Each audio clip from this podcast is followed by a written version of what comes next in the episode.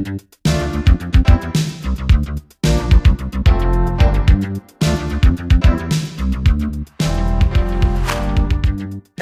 and welcome to Off the Shelf Reviews.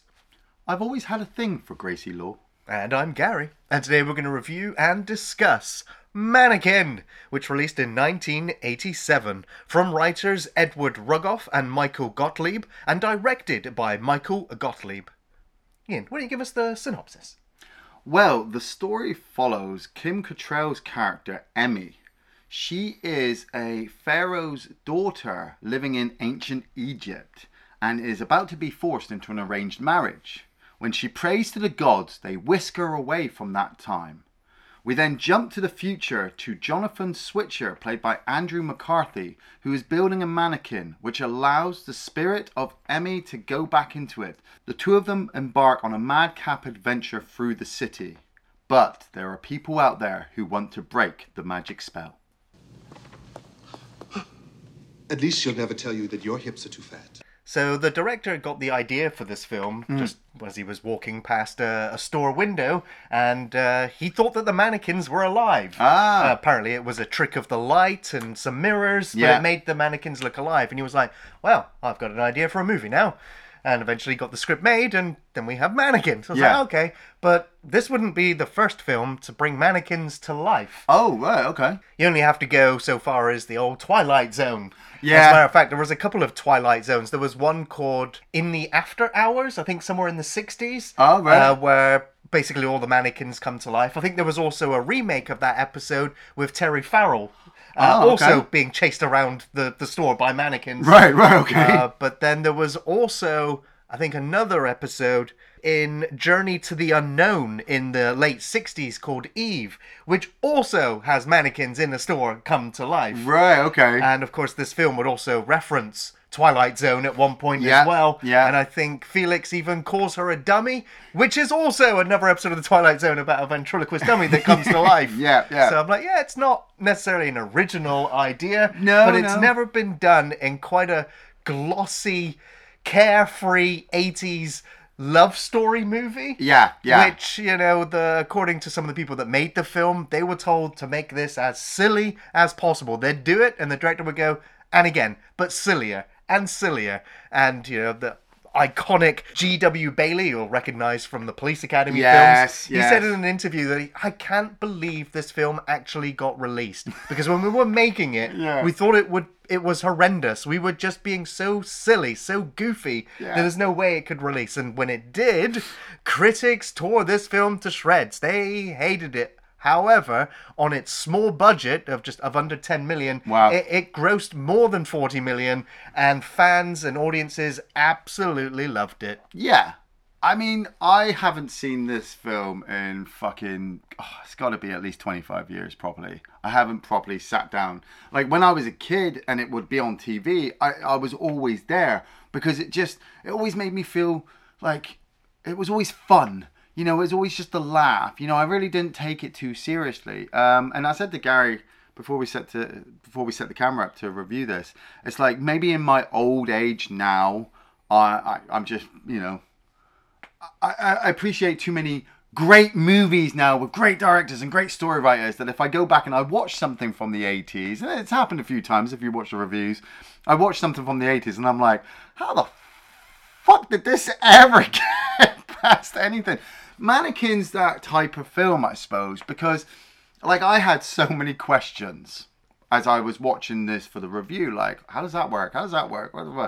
And then I spoke to my friend about it before we turned the camera on. And he went, "Dude, I fucking loved this movie. It was so fun." And I realized that yeah, it's one of those turn your brain off and just go with it kind of movies. Absolutely. Yeah. Like the opening of the movie kind of tells you like this is going to be stupid. This Yes. is some Monty Python humor right here. yeah, it as it is. says just before lunch. It's like okay. And yeah, okay, the acting in the sequence is really staged. The set's really hammy, you know. Dude, staged. She Kim Cattrall's hiding from her mother because her mother wants to force her into an arranged marriage. She's mummied herself. Right? well, she's trying to hide. She's, she's- You can't, she can't hide. Her eyes are moving.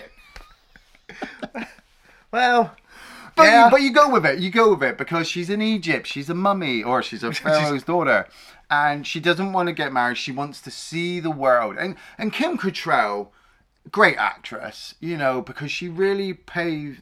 Uh, you know, p- paints this picture of a girl who just wants to get out into the world and do something other than what she's being made to do. Yeah. You know, she wants to fly. She wants to do all these other great things, which obviously in Egypt you can't do. And so she prays to the gods to take her away, and they do. She's gone. and then we have this wonderfully animated intro video with a song playing. Yeah. And we watch her travel through time. Right. Questions. okay, because I was watching the intro and I would never thought this as a kid. So the intro details all these different things that she's kind of experienced for her time. Christopher Columbus, Michelangelo, you know, the, the Egyptian gods or whatever at one point. And I'm like, so in, in the movie, because it's called Mannequin, she's a mannequin that's come to life. Was she a mannequin then? No. Was she like a did like did Michelangelo make a statue and her spirit just happened to go into the statue? Did the- Probably. did the statue come to life? Probably. Just- sometimes he agrees with me, and sometimes he he'll rip me in It's half. because it doesn't matter. it doesn't matter. It just doesn't matter. When you were making me, didn't you feel a certain inspiration? Almost like your hands were being moved by a force not of this world. You made this body so that I could come to life. Tarzan, mind the Twilight Zone, am I just nuts? Because we then get to the Andrew McCarthy uh, playing Jonathan Switcher. Um, Andrew McCarthy, I think, is a, a great 80s actor. I've seen him in a few things. I mean, um, I love Weekend at Bernie's. Sure, yeah. Though after watching Mannequin, I, was, I wasn't too sure if I should go back and watch Weekend at Bernie's because I might tear it apart. No. But he's you know pretty in pink, St Elmo's Fire. You know he was he was uh you know a part of the Rat Pack. Yes. If you know about the Rat Pack back in the 1980s, and so with this movie, he you know he's playing this down on his luck kind of guy who he's was it he's an artist or sculptor, and so every job that he has, he's just trying to construct something. Yeah, well, we open with him trying to assemble this mannequin, and he's mm. humming and ahhing about which arms, which legs, which torso, which Yeah, head. yeah. You know, and eventually he gets it together, and his boss comes in, and he's just like, "Well, I've almost got this one finished." And the boss is like, "You're supposed to have like six of these done an hour, Yeah. not like one, One. in six days." And he's like, "But I'm an artist." Well, uh, you, now you're fired. Yeah, now you're fired. And then we have this wonderful montage as he's there at the pizzeria taking his time, Derek decorating this pizza, and he gets fired. And then he's cutting this hedge, you know, into his giant rabbit thing, and he's fired. Fired. And uh, and the montage just goes on and on and on. And there, there is uh, one actor you might recognize from Street Trash. Ah yes, yeah, I saw him and I was like, I know that fat It's guy. Pat Ryan. Yeah. yeah. He's, you know, he's appeared in so many, so many movies. But he fires, he fires him as well. I couldn't believe I remembered Street Trash Right. from that one guy. yeah. And uh, and then and then he also he's down on his luck. He's lost all these jobs. He gets dumped by his girlfriend. His bike breaks down. Yeah. And then there's a thunderstorm. Yes. And he's just pushing his bike through, and you've got that cheesy '80s music going. Isn't it sad? Do you feel sorry for this guy? Yeah. And then he sees Emmy in the window. The Yeah. mannequin that he assembled earlier in the movie is there. And he's just saying, You're the most wonderful creation in my entire artistic career. Yeah, Amazing. yeah.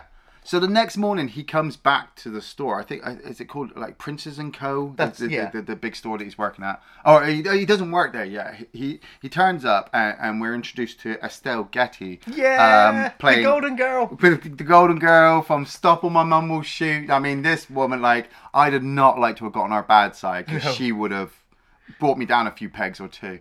Um, but she is the new owner of this uh, this shopping uh, mall, and her father has pa- passed away. She's picked it up. And she's wanting to revitalize the store because there's another store that's got um, further. Like I think they're in New. Is it New York that they're in? Philadelphia. Philadelphia. Um, so there's another store nearby that obviously wants to run them out of business. And so she's trying to revitalize the store, and there is uh, Jonathan outside. The two of them are chatting, and the sign breaks and comes swinging down. So he pushes the the uh, Claire out the way and jumps on the sign, and the sign swings up and back and forth. And she's like, "Thank you, young man. You saved my life. What can I, what can I give you that will pay back?" And he's like, "I can really do with a job." As he's swinging on this thing back and forth. Oh, young man, what's your name? Uh, my name, uh, Jonathan Switcher. You're hired. Thank you. My lucky day. And uh, we go inside, and she meets, uh, well, the two of them meet James Spader playing Mr. Richards. Oh my God, James Spader! This is this, like, this is one of the turning points for the movie because James Spader, if you know, if, if you've seen his career further on, like he's been in what Black, I think it's Blacklist, the TV Yeah. show where he plays like a, a badass fucking arms dealer. You know, this guy, this is the guy, the voice of Ultron. You know, he's done a shit ton of movies. In here, he looks like the weediest, sleaziest fucking guy. Richards, is this your idea of a security guard? I, Claire, I assure you, I had You nothing hired to do. You him. You fire him. Well, what if he's telling the truth? He's he's like a Renfield, Yeah, you know. He's yeah. just the way he's hunched over. Yeah. He, his snarly lips, his Yeah. eyes, the way his hair's greased over, the, his glasses. Yeah. Perfect, perfectly dressed. Yeah. His mannerisms perfectly encapsulate utter sleazeball. Yeah. And he, and James Spader is magnificent in this role. Great. It is a caricature. It really is, but he nails it. Yeah. And, and and Richards is Richards is actually trying to make the, the store fail so that they can sell it to the bigger store down down the road. Um, and nobody else realizes this. Um, but when he sees Claire bring in Jonathan, and Jonathan actually starts to do things that make the store go up, that Richards obviously starts to become your your big villain. Um, because Jonathan is looking for the mannequin. So he's first he's delivering packages all over the place, and then he, he spots the mannequin in the window, and so I think he he, Well, uh, transfers himself to night night staff, doesn't Well, he? Well, he he gets hired as a stock boy. Yeah, yeah. And then once he finds the mannequin, he also encounters Hollywood. Yes, Hollywood Montrose. Yes, great, great actor. Like, I mean, really over the top. Yeah, like, the glasses. The, yeah, like, the if you didn't know- costumes, the classes, his performance. He's great. He's Yeah. really great. And uh, and, uh, and and he's the guy who's involved in dressing all the windows for now. He's the kind of art display guy. Yeah, yeah. Um, but yeah, he ends up discovering the mannequin, and then uh, just the and as an instance when he's left alone with Emmy, she comes to life and scares the hell out of him, and he. Yeah. thinks he's going absolutely mad. I, I, I, I don't want to say this is Kim Cattrall's best performance because I know she's done other great things. I mean, I loved her in Big Trouble in Little China. Um, I Porky's. Porky's. I know it's Police Academy. She's Police Academy as well. I know it, it's. I know it's gonna go against my man card or whatever, but I always felt like she was the strongest character in Sex and the City. Yes, yeah. Mainly, mainly because you know she she she acted like a woman who just wanted to do her own thing, and I think that always worked for Kim Cattrall, unlike the other Sarah Jessica Parkers and all that. No, Kim Cattrall, she uh, she was really excited with this film because she is the lead. Yeah. It's called Mannequin. Yeah. You know, and uh, she's always felt that she was the bit part in other movies. She was the side girl, the side piece. Uh, whereas in this time around, she this was her first leading role. Yeah. And she felt like she had more attention on her, more extra lighting, more more more costumes, more makeup, and she said she felt like a, a, a an adult making Yeah. this movie compared to some of the other stuff, uh, and she just had a really good time making it because she said she felt like a tomboy. Yeah. Whereas in this, she actually kind of got to you know put on dresses and, Yes. and dress up. Uh, but also, it's kind of a rarity as well for Hollywood movies. The male lead is about six or seven years younger than her, whereas often or not, it would be the other way around, and the girl around. would be much younger than the leading man. So Yeah. it's kind of a bit of a reversal here, uh, but it, it doesn't really matter. The two of them have instant chemistry. Yeah. As the two of them start wandering around the mall because there's no one around. Yeah. the the innocence, the playfulness, it all comes through. And then in the in the morning when he wakes up, there's a huge crowd outside the mall windows yeah. because there's this impressive tennis display, display, with yeah. Emmy sat there looking at this dude and all the tennis rackets in the shirts and everyone's getting an furore. Yeah, and, yeah. and and sports equipment is selling out of the mall. Yeah. it's like oh something's happened. So. Okay, now you're no longer stock boy. You're now going to be dressing these windows. You go, well, I don't know if I can do this every day. It was kind of a fluke. Like, I don't know, the, the mannequin did it. but at the same time, he wants to be there as close to to Emmy as he can, and he also knows like he's the only one that can actually deal with this magic because she does kind of explain it like you know you're the only one who can see me every time somebody else looks at me i'll turn back into a mannequin she she loosely explains that it's the gods that have been doing it um you know and that she's she's 4501 next next month or year or whatever um and she she explains that she's through time you know since she disappeared from her mother she's she's mingled with fucking Michelangelo, Christopher Columbus, you know, and it's now Jonathan who she's fallen for because he's also fallen in love with her. And I thought it was amazing because I had to look this up that they actually got proper mannequin scans of Kim Cattrall's face so that they could create the Well, models and make them she look like her. she posed for six weeks for the sculptor to make six different mannequins for the film Yeah. at various poses for when she gets caught you Yeah. know, in public by others so that she's frozen in that position and Yeah. the uh, the artist that made the mannequins did a tremendous job because the Yeah. likeness Oh, is uncanny fucking uncanny. um, but yeah, so we've also got, like I said, G.W. Bailey playing uh, Captain Maxwell, uh, Felix Maxwell. He's the security guard, and he knows something's up. Well, I mean, he suspects everybody all the time, and when James Spader says to Felix, like, watch him, keep an eye on him. So then he's like, all right, Rambo, we've got ourselves a mission. and he is completely playing his Police Academy character. Like, he was hired to play the same character, essentially. Move it, move it, move it. Oh man, I do love Lassard. Like- Yeah, I he's do- great. Not Lassard. Lassard's the other guy. Oh, yeah. Fucking, you know, Bailey's character. I know. You know. You know. I know. Uh, Felix, you were in the war, weren't you? Airborne, yes, sir. Did you ever happen to jump out of a plane, land on your face? Yes, sir. But um, yeah, we also got Carole Davis uh, playing Roxy, Jonathan's ex-girlfriend, um, and she works for the other department store, and so they're getting fed all this information from Mr. Richards, you know, about the the up in sales, you know, the the fact that the the, the shop was supposed to go under, and and Roxy's shop was supposed to buy it, uh, but now it's not. It's doing better than theirs. So there's this whole thing going on, and they want photos of what Jonathan is up to because you know they're completely unsure. I love the sleazy guy that she worked with because he was he was just The sex pest Italian sex dude. pest Italian. Like you would never get away with that character in, in any. He's TV like, what's it, Pepe. Le Pew, you know, that, that, that, that cartoon character? He's just horny and he's just persistent, and at any opportunity, he would try to get Roxy to sleep with him. He will, and then there's the point. Like he's been trying all the way through the movie to try and sleep with her. Even at the point when they sneak into the department store, and he's like, "Oh man, I've always wanted to sleep with a woman in a department store," and she's like, "Get off me." He's like, maybe uh, you could try something on your size as he's pulling down his zipper. It's like, jeez. There's no point where there's a little, little point in the movie later on where she's really upset that Jonathan just doesn't want anything to do with her and he's dumped her because she thinks like she's got all the money and beautiful and whatnot. And uh, he's like, "Oh, you know what you, you should do? You should just find a guy and go back to his apartment and just have, you know, you know, unconnected sex." And she's like, "Okay," and he's like, "What?" It gets the car going and he takes off. But then when he gets back there, nothing, nothing he, works. He can't perform. He can't perform. well, it's her fault. She's so cold. Right, yeah, he then blames her. Ah. I don't understand it. This never happened to Armand before, never.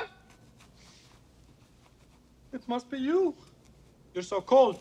And you're supposed to not like Roxy either, because as we've been following Roxy, she's been doing things to try and upset Jonathan's job, um, and she's all, uh, and his position with Emmy, and, and that's what I mean. The main, uh, same as Gary said, the main focus of the movie is watching Jonathan and Emmy go around, kind of spending Fall in love. yeah, fall in love, spending time with each other at night time. You know, they're still doing their job, or Jonathan is where he's constructing the, the windows and stuff.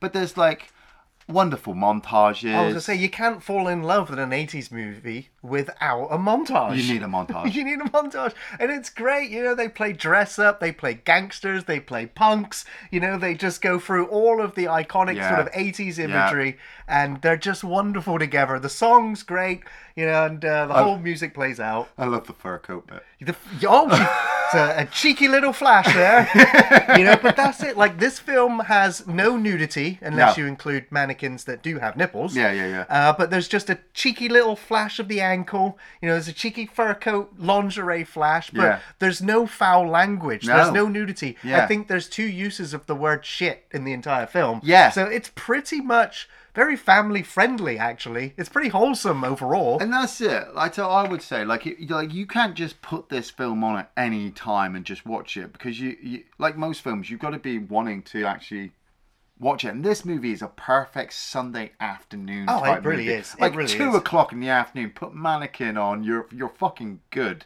You know, any other time, like, oh, I've just finished watching Collector One and Two. Let's watch Mannequin. No, no.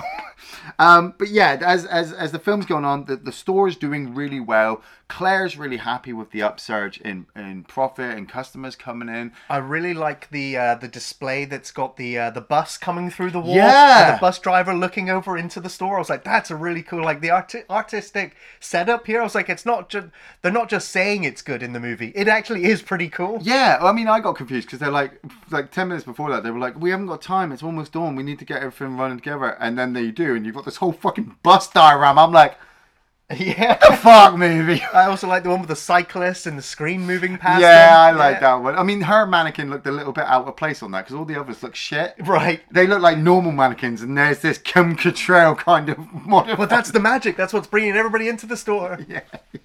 I mean, I love the part where she decided she wanted to go hang gliding. Oh my god! This, this bit, this bit in the movie is it's a bit overlong, and like the glider is so far away.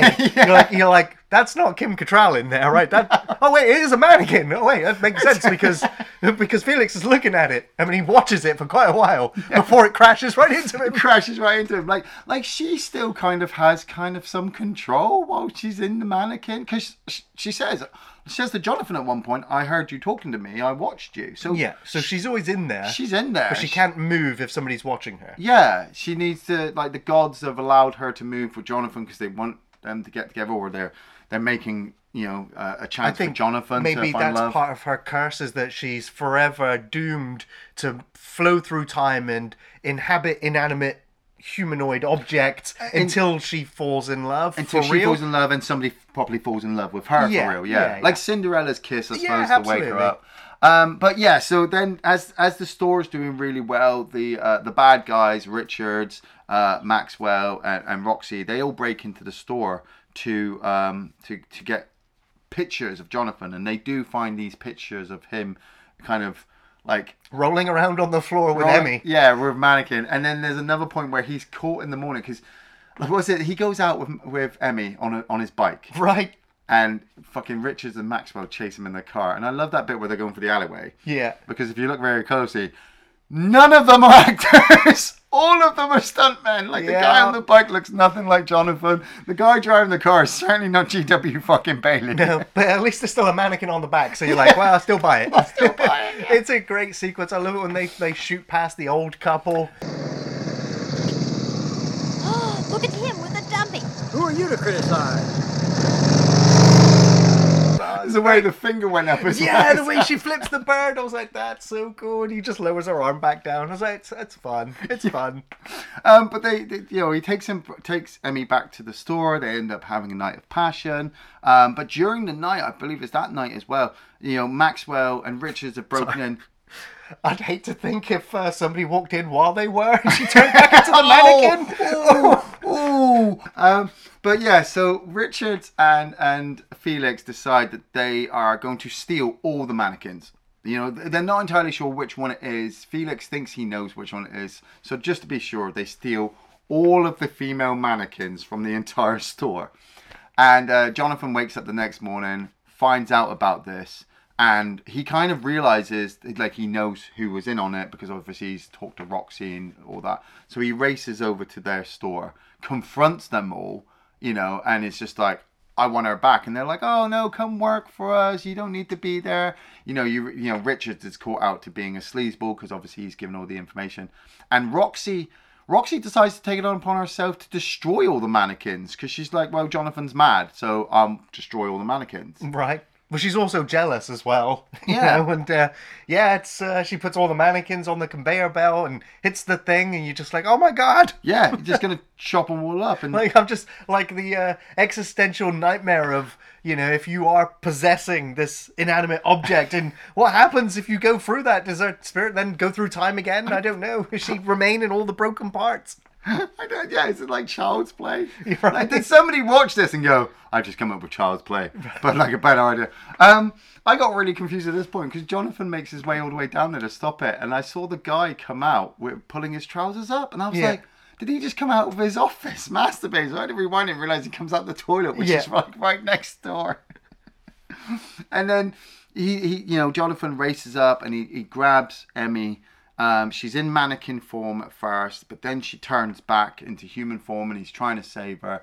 And he actually and, and roxy gets taken out by a bunch of paper and fucking cardboard. Right, just falls on her just from falls above. on her from above. Um, and he pulls her out Meanwhile, Hollywood is also holding off all the security guards with yeah, a fire hose. fire hose my one's bigger than yours baby yeah I also love the bit where before they get there, he pulls up with Jonathan, and Jonathan goes running inside, Yeah. and he's like, "Oh, wait, uh, wait for me!" And he pulls out this giant cover, and he's covering up his entire car. it's, like, it's great, and it's even got his name on the side. Oh, um, and he, he pulls uh, Emmy out of this compactor thing, and they hug and they kiss, and they realize that the the uh, workman who'd come out of the toilet is looking at them, and she's still human, and so the spell must be broken. They're fully in love. Jonathan has explained to her that he fully loves her and he'll love her to the end of time, and she realizes the same thing. Um, like, like the, the, the workman there decides that he's going to find his own mannequin. Well, it's because uh, he he knows a mannequin went in there, and when he saw him kiss her, she was alive. Yeah. So he's like, all the mannequins in here must be the same. I just gotta kiss them, and they'll just love me forever. he and he finds Roxy. he tries the thing on her and it won't work. And then, you know, the owner of the new store comes in uh, and Claire comes in as well and she confronts them all and she's like, haha, when I fired uh, Maxwell because he was shit, I installed this CCTV camera um, system in the store. And so I have the videotape here of all you guys coming in and stealing all the mannequins. So uh, you're fired, you're fired, Roxy, you're definitely fired. Um, and she walks off with the other guy because, like, he tries to get another deal with her, doesn't he? Yeah. He's just trying to be another sleaze. She's like, no, you're gonna be arrested for conspiracy, but we'll get to that later. We'll get to that later, yeah. And then we finished the movie with um, A wedding. a wedding, yeah. Emmy and Jonathan, um, Claire uh, and Hollywood all just stood in the window, kind of having a a, a wedding in the store. Right. it looks like a display, doesn't it? did. Yeah, It- yeah. At first, I was like, "Wow, those are really cool mannequins." Then I realized they were. Moving. I was like, "Oh, right, okay, yeah." yeah. Yeah, it's a it's a sweet, sweet, sweet ending. Well, the movie ends on you know the biggest song that this movie. th- th- Like for me, if this song hadn't been with Mannequin, Well, it the- probably wouldn't have been remembered as The well. The song was written for the movie, Yeah. so yeah, and I I think now this song is much more popular still than So, the yeah. movie. So Yeah. yeah, it kind But of it helped elevate the movie, but yeah, that song was great. But every time you watch this music video, it's always of the mannequin montages. Yes, so you it is. just, Yeah. But yeah, this movie's great with Starship. You've got Belinda Carlisle in Oh, there as well. Belinda There's so many great 80s tracks. Yeah. And the mu- and the movie score as well is also pretty good. It's very light. It's very fun. Mm. You know, and uh, I mean the film did so well that a few years later they made another one. Yeah, Mannequin Two. Mannequin on the move with only uh, one or two returning actors. Uh, I think it was Kirsty Swanson, so the uh, uh, you know the Buffy actress. Yeah, yeah, yeah. And uh, is it William Ragsdale, the guy from um, Fright Night, as the two leads in that one? right. But uh, I never got very far in that film. No. it was not very fun. It was very poorly done, and I don't recommend that one. yeah. I just heard how bad the sequel was, and so I just Yeah. avoided it just to try to save the nostalgia of what the first one had brought to me. yeah. Well, what were your favorite scenes from Mannequin? I honestly don't have that many favorite scenes, uh, mainly because I did feel the movie was a bit goofball through, you know, and just it was just one comedy moment after another. I do like all of the sequences with G.W. Bailey in. Um, because I love Police Academy and I just think he's so funny, you know, with his trousers that are too short so you can see his socks, you know, and he's got Rambo, and then when Rambo gets taken out by the hang glider, he gets an even bigger dog. the Terminator. the Terminator. Nice dog. you know, and he's. I just, I, I, I just like to think that this is either that this is after the the police academy have fired him. You know, it's the only job that he could hold down. Uh, my other favorite sequence is the Kim Cattrall flash with the uh, fur coat.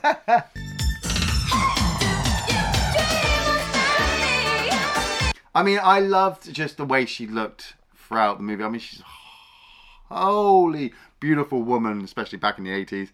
Um, you know, the montage of her dressing up and all the different stuff, like you said, the wig with the elevator sequence with the guitar, that's pretty cool. You know, I love the fact that when he's playing on the organ and she's doing the big dance. But it's just that bit where she walks in with the fur coat and he's smoking like you know Jonathan loves her, but he's just pretending to not care. And she sh- shows the thigh, and he's like, eh, whatever. And then she whips open the coat and then closes it again, and he sits there, and he's just he's off. That would be me. I'm on that. I'm going. I'm going out. I'm going." She's just teasing him along. yeah, but it's so playful. Yeah. Yeah, there's some really good, memorable scenes in the film. Uh, I, I I loved seeing uh, Estelle Getty, one of, one of the Golden Girls. Yeah. Whenever she's on screen, she holds her attention. Like she might be a tiny woman in Oh, stature, yeah. but she is huge in terms of presence. Yep. Yeah. Brilliant. Totes. Miss Timkin, those video cameras, did they pick up everything last night? I only saw what I needed to see. Uh, I, I love the whole beginning montage of going through all the jobs, you know, getting fired, getting dumped, the bike breaking down, the rain coming down, Yeah. and then him pressed up against the, the mannequin glass window. So yeah, that was great, great montage, and the music really just tells you everything. Yeah. Yeah. You already said it, G.W. Bailey. Uh, hi- his scenes in the film, he is so over the top. He's chewing up the scenery. And I love that he goes through two different dogs, Rambo and Terminator, throughout the film, and he's just so incompetent. Yeah. Uh, but yeah, he, he really works here. Again, like another one you mentioned, the montage, the musical montage, them going through and all the different like fashion accessories, playing dress up. Yeah. I- I- it's really fun. It really sells you on uh, this this blossoming romance. Emmy gliding through the mall, Yeah. like it's like as it cuts to a mannequin to a person to far away, and all of a sudden it crashes into into Bailey. I was like, yeah, it was great, it was great. Uh, you've got the mad street chase where they're on the bike and the Yes, cars and yeah. chasing through and going through. You've also got the security uh, guys chasing them through the mall. It's just so over. It's so silly. Yeah. like the music just sends it up, you know. And it's just it's daft, but Yeah. it's fun. It's memorable.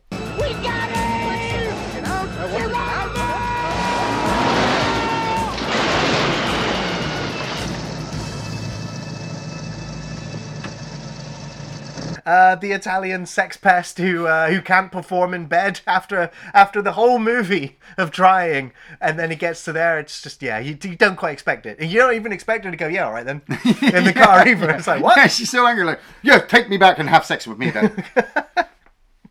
Uh, and I think my last favorite moment is when they're on the bike and she flips the bird to them behind. Yeah, great, great little moment. Yeah, do you recommend Mannequin? I do uh, recommend Mannequin, and the whole time I've been sat here, I've been trying to remember what year Big Trouble in Little China came out of. I think it was '87, and so Kim Cattrall did pretty well for '87, hitting two big movies that. You know, well, I say big movies. They're cult movies now. They're more followed now, you know, and I think that it's really both movies solely do come down to the way that she performs with everybody else, especially in this one where, you know, a lot of other actresses might have just quit trying to play the role of a mannequin.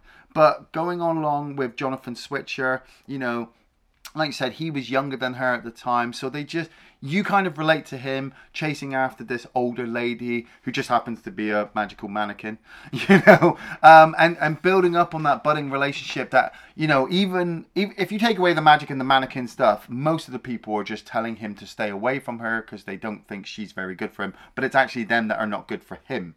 She's she's perfect for him. I. I, wasn't too sure if I was going to recommend it just because I'm so old and fucking grouchy nowadays. But at the same time, there's nothing better than a good 80s movie on a Sunday afternoon with a cup of tea and you're chilling. And I think Mannequin is at least in the top three, maybe top five, top top, top three. Oh hell yeah! I'm recommending Mannequin. It's unapologetically silly, fun, wholesome, entertaining, and very, very 80s. It's a simple, old fashioned love story with a splash of magic that keeps things family friendly, so it's not overtly sexual as Kim Cattrall installs a sweetness into each of her scenes. Both the leads had great chemistry, they were captivating to watch and easy to root for, while the cartoonish villains try everything they can to stop them it's very cringeworthy in parts, you know. Some of the jokes don't land right, or the timings are off, the edit rushed, or you just not find parts funny at all, but that's the nature of comedy films. This one is mostly physical comedy, there's some slapstick in there and a few good lines that keep the film light and cute. It's also always great to see G.W. Bailey chewing the scenery, playing up his old Police Academy role, and the whole cast does a great job bringing these over the top characters to life. If you've never seen Mannequin, you should give it a watch. This should be a cult movie, as I think it's more of a forgotten gem now. And if you've seen it before, it's absolutely worth a revisit. It's a beautiful time capsule movie that holds up well enough. I had a blast rewatching this, so I highly recommend. When she comes to life, anything can happen. Thanks for watching Off the Shelf Reviews.